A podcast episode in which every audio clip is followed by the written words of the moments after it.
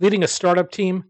Whether you're delivering a sugar rush, stocking coffee, or getting a regular delivery of snacks, Office Depot has solutions that fit every startup culture, from getting those first business cards and stationery to ordering fleece pullovers with your new logo. To learn how Office Depot and the California Technology Council have partnered to bring you savings on all of these startup essentials and more, go to californiatechnology.org forward slash member benefits. I'm Daniel Levine, and this is the Bio Report.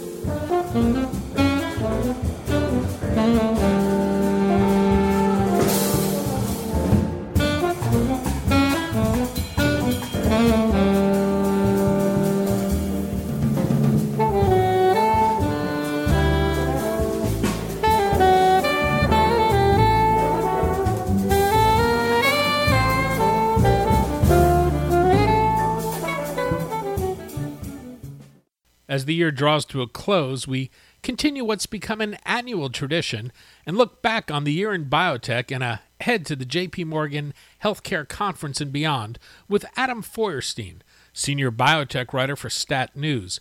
Adam tries to make sense of a puzzling year for biotech that seemed full of contradictions, offers some thoughts on the highs and lows of the past 12 months, and discusses what he'll be watching for during the JP Morgan Healthcare Conference.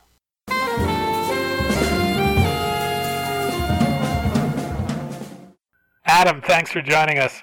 Hey, Danny, I feel like we do this every year, right? This we is like, do this uh, every one in year. a series. It, I can tell it's Christmas now. exactly. well, we're going to talk about the year that was in biotech, the good, the bad, the ugly, and what's in store in the year ahead. Let's start with 2018. Uh, a year ago, I, I think the mood was pretty good. Lots of money and innovation, a tax package that was going to boost stock prices, an FDA that was taking steps to lower barriers to approval. And yet, for the year, the biotech indices are down. As you kids on the Twitter machine would say, WTF. How'd we get here, and where exactly are we? Yeah. Uh, WTF exclamation point exclamation point I think is where we are. Um, you know all those things that you said uh, kind of happened, right? I mean the the sector was uh, awash in cash, like lots and lots and lots of money pouring in to particularly on the private side, uh, you know, record numbers of IPOs, uh, record numbers of drug approvals. You know, the kind of the science side of biotech seems to sort of kind of march on, but yet, um, you know, like you said, Danny, and and and and you know, well put is, you know, the stocks are stocks are crashing essentially. I mean, as we, you know, you and I are talking uh, on the Friday before Christmas, and it's like every single day the market is down. Now, you know, a lot of that is tied to sort of macro factors, right? So, you know, the the the overall market is is getting hammered, uh, and so it's taking biotech stocks down with it.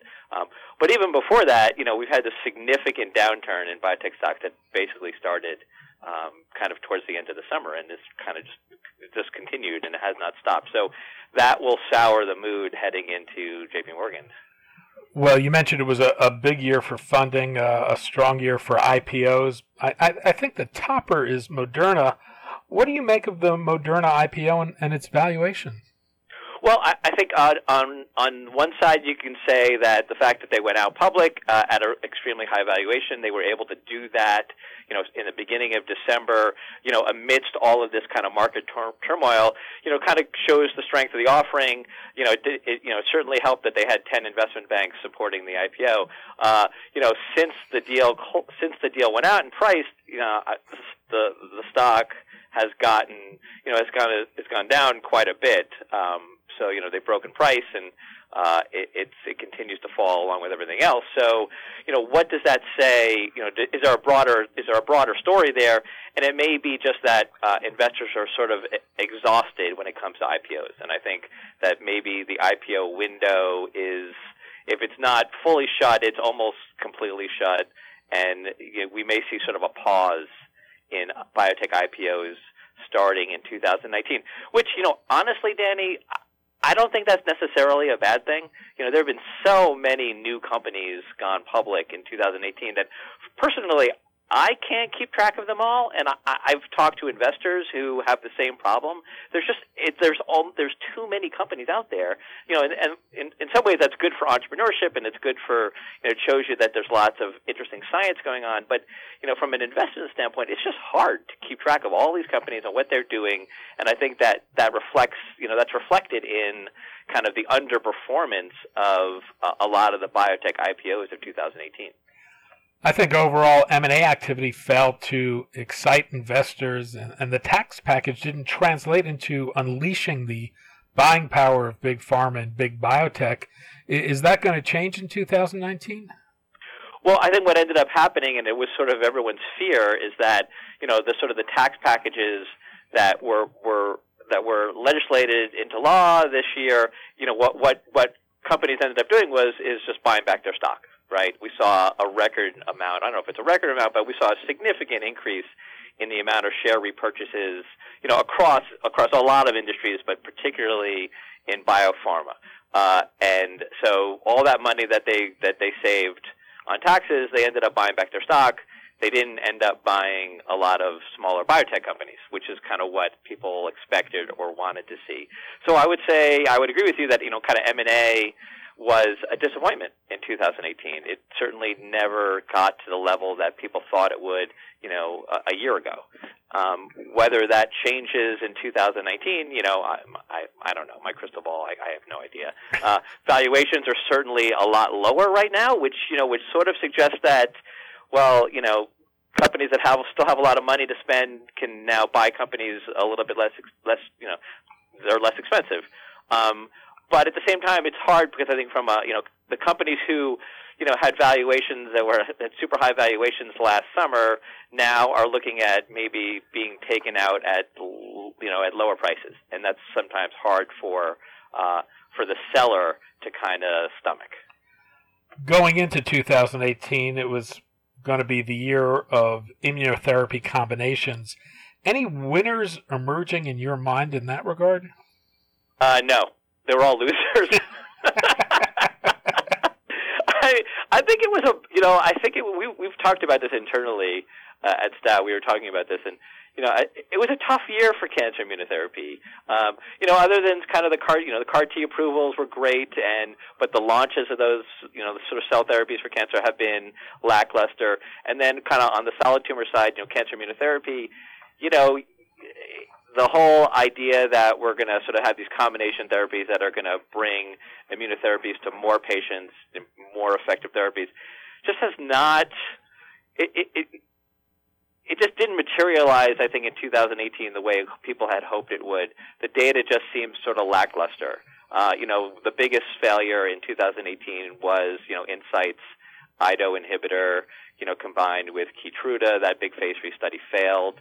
Um, and then, like since then, we just haven't seen anything that's gotten people really excited. So, you know, it's not it's not dead. I mean, it's not like the end of the story. And obviously, you know, we'll see a lot more data. Uh, it's just one of those things where 2018 just kind of fell flat.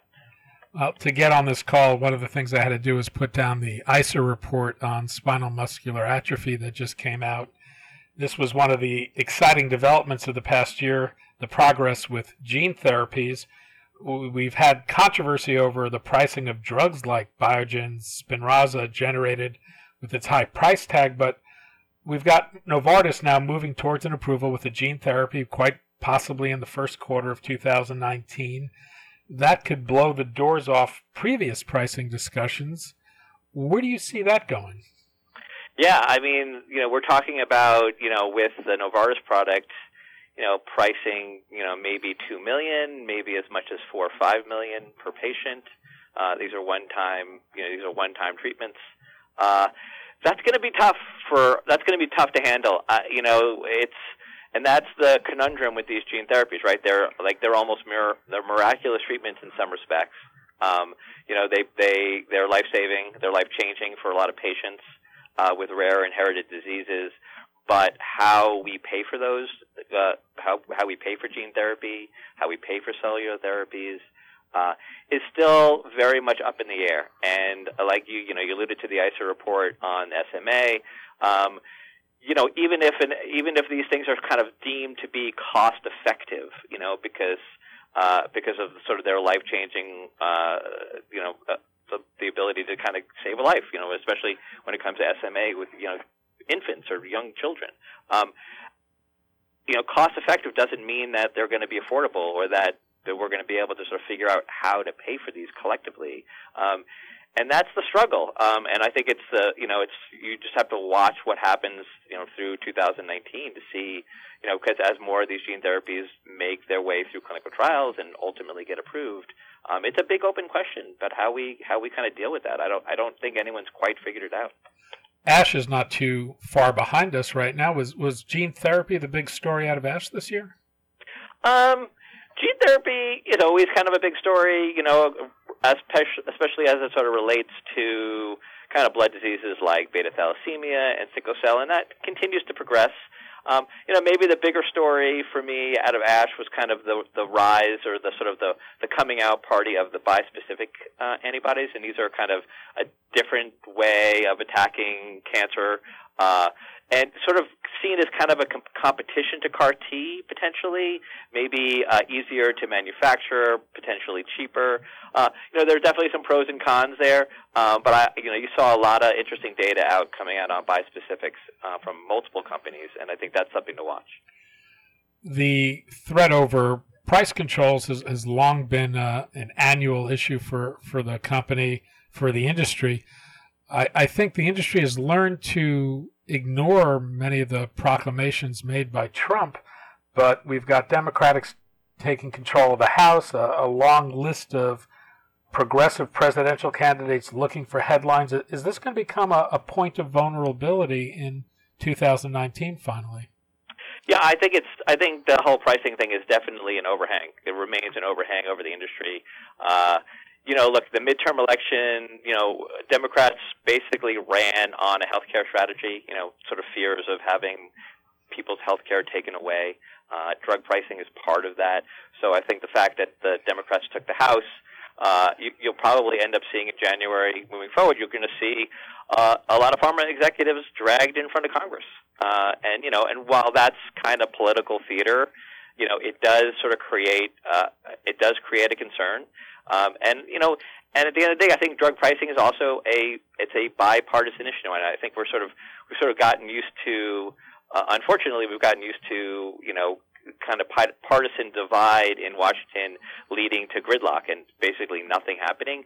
But you know, drug pricing is one of those issues that where you know you got Republicans and Democrats who both uh, you know to some extent agree, and so you know if could see sort of uh, you know, you could sort of see the two sides coming together to draft legislation. And you know, certainly there there are proposals that are out there, uh, bills that have been proposed and submitted. So um, I, I wouldn't say that nothing is going to happen. I think that that's that would be that would sort of be foolish to believe that you know that that nothing at all will will come of any of this.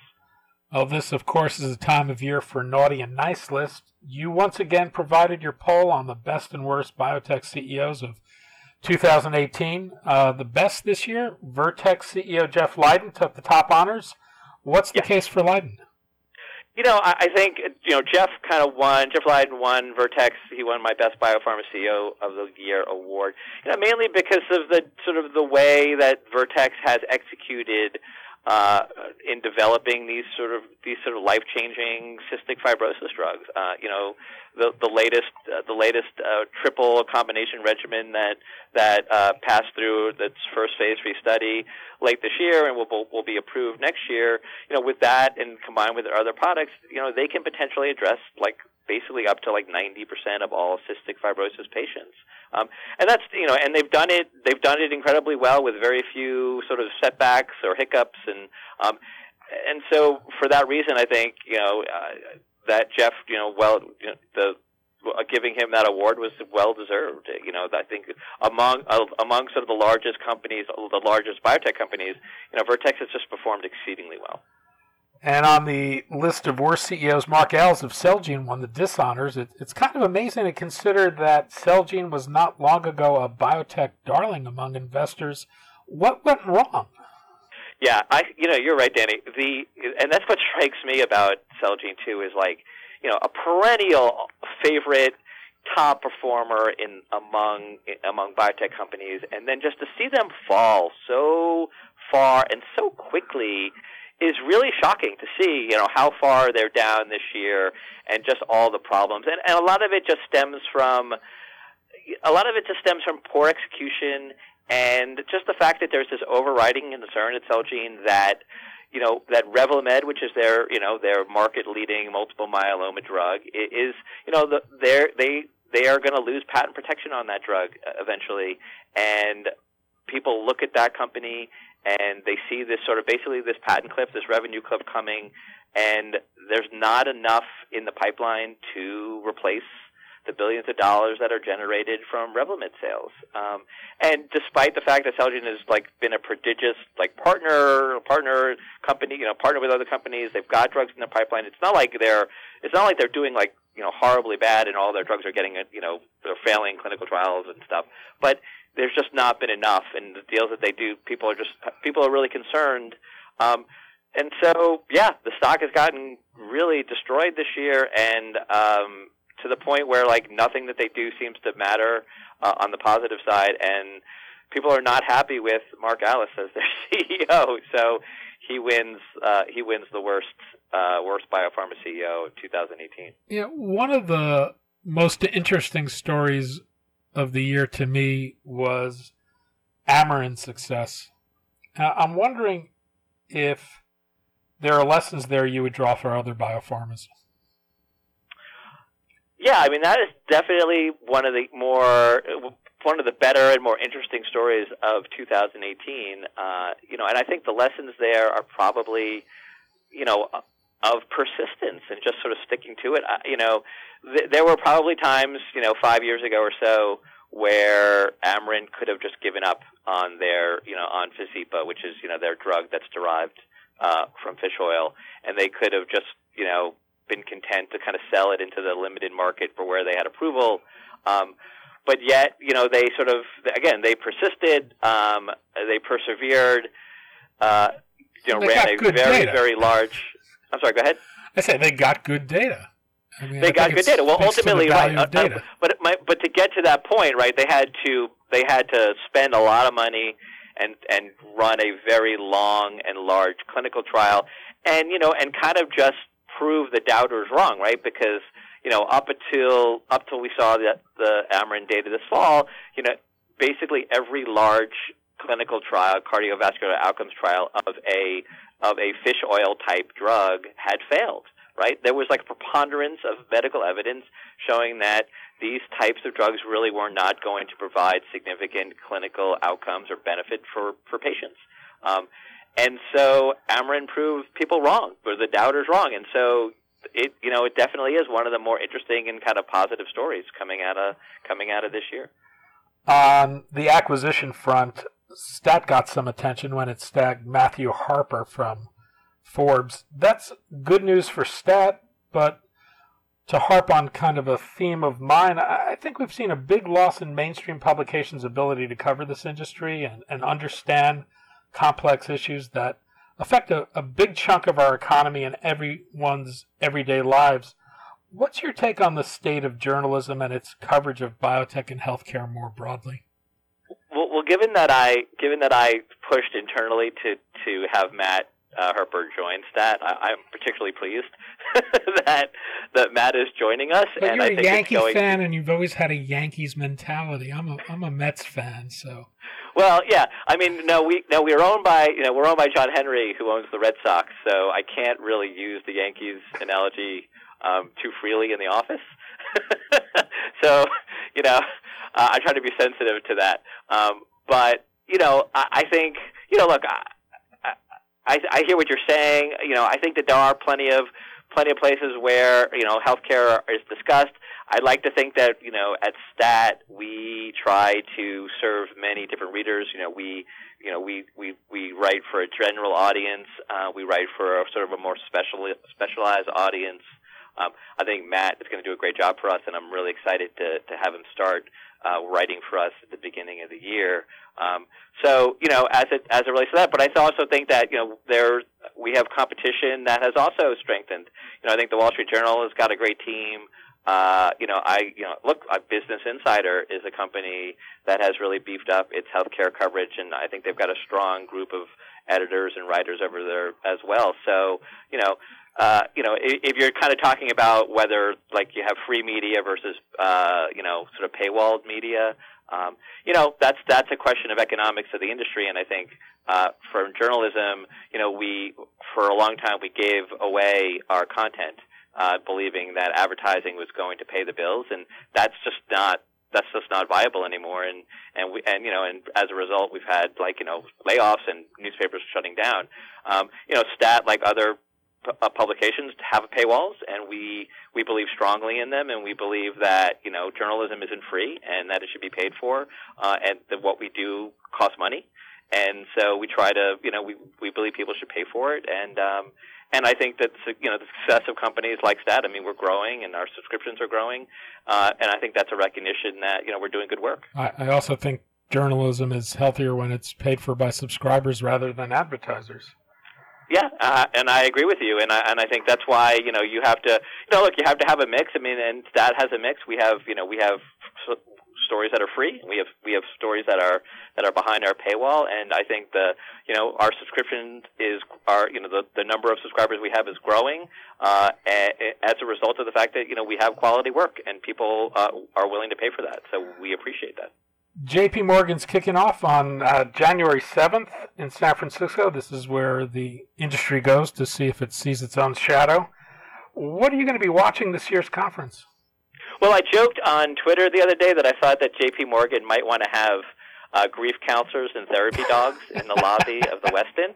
Uh, I think everyone's going to gather there and and and be a little shell shocked at, at kind of you know this this turnaround. I mean, unless there's sort of this miraculous turnaround next week in in, in stock prices, that it's going to be you know a little bit of a dour move. It, it reminds me a lot of kind of 2016 you know, which is was another year where you know we entered uh, the J.P. Morgan world, you know, the beginning of January with stocks in free fall, uh, and so you know it was it's tough. Uh, so I think that's kind of the mood. The mood will be pretty grim going in, and then it all depends on kind of how companies position themselves uh, for you know in terms of their outlooks for 2019 and whether or not we hear a lot of uh, interesting news. You know, maybe some deals you know, companies always tend to seem to sort of pocket something to to, to talk about in that first uh, in that first couple weeks of January.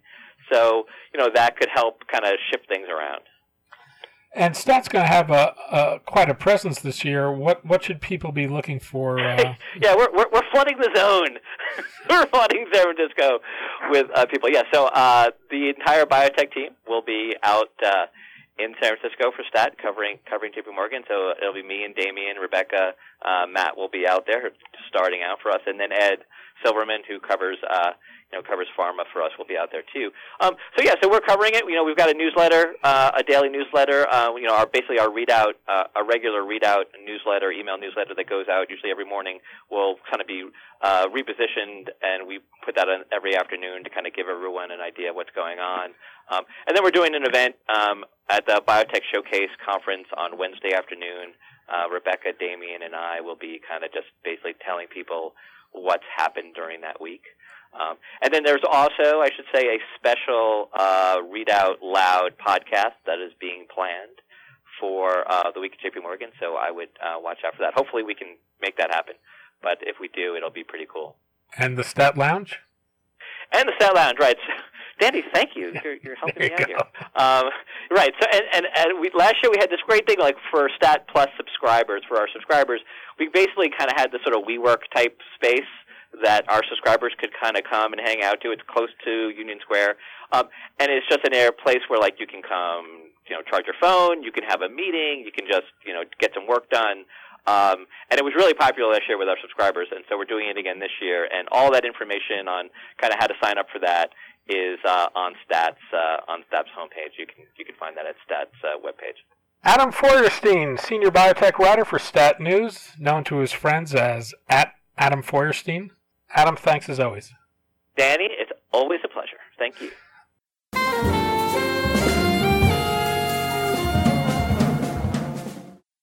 Thanks for listening. The Bio Report is a production of the Levine Media Group. To automatically download this podcast each week, subscribe to our RSS feed or through iTunes or other podcast manager. To join our mailing list, go to levinemediagroup.com. We'd love to hear from you. If you want to drop us a line or are interested in sponsoring this podcast, send email to danny at levinemediagroup.com. Special thanks to Jonah Levine, who composed our theme music, and the Jonah Levine Collective, which performs it.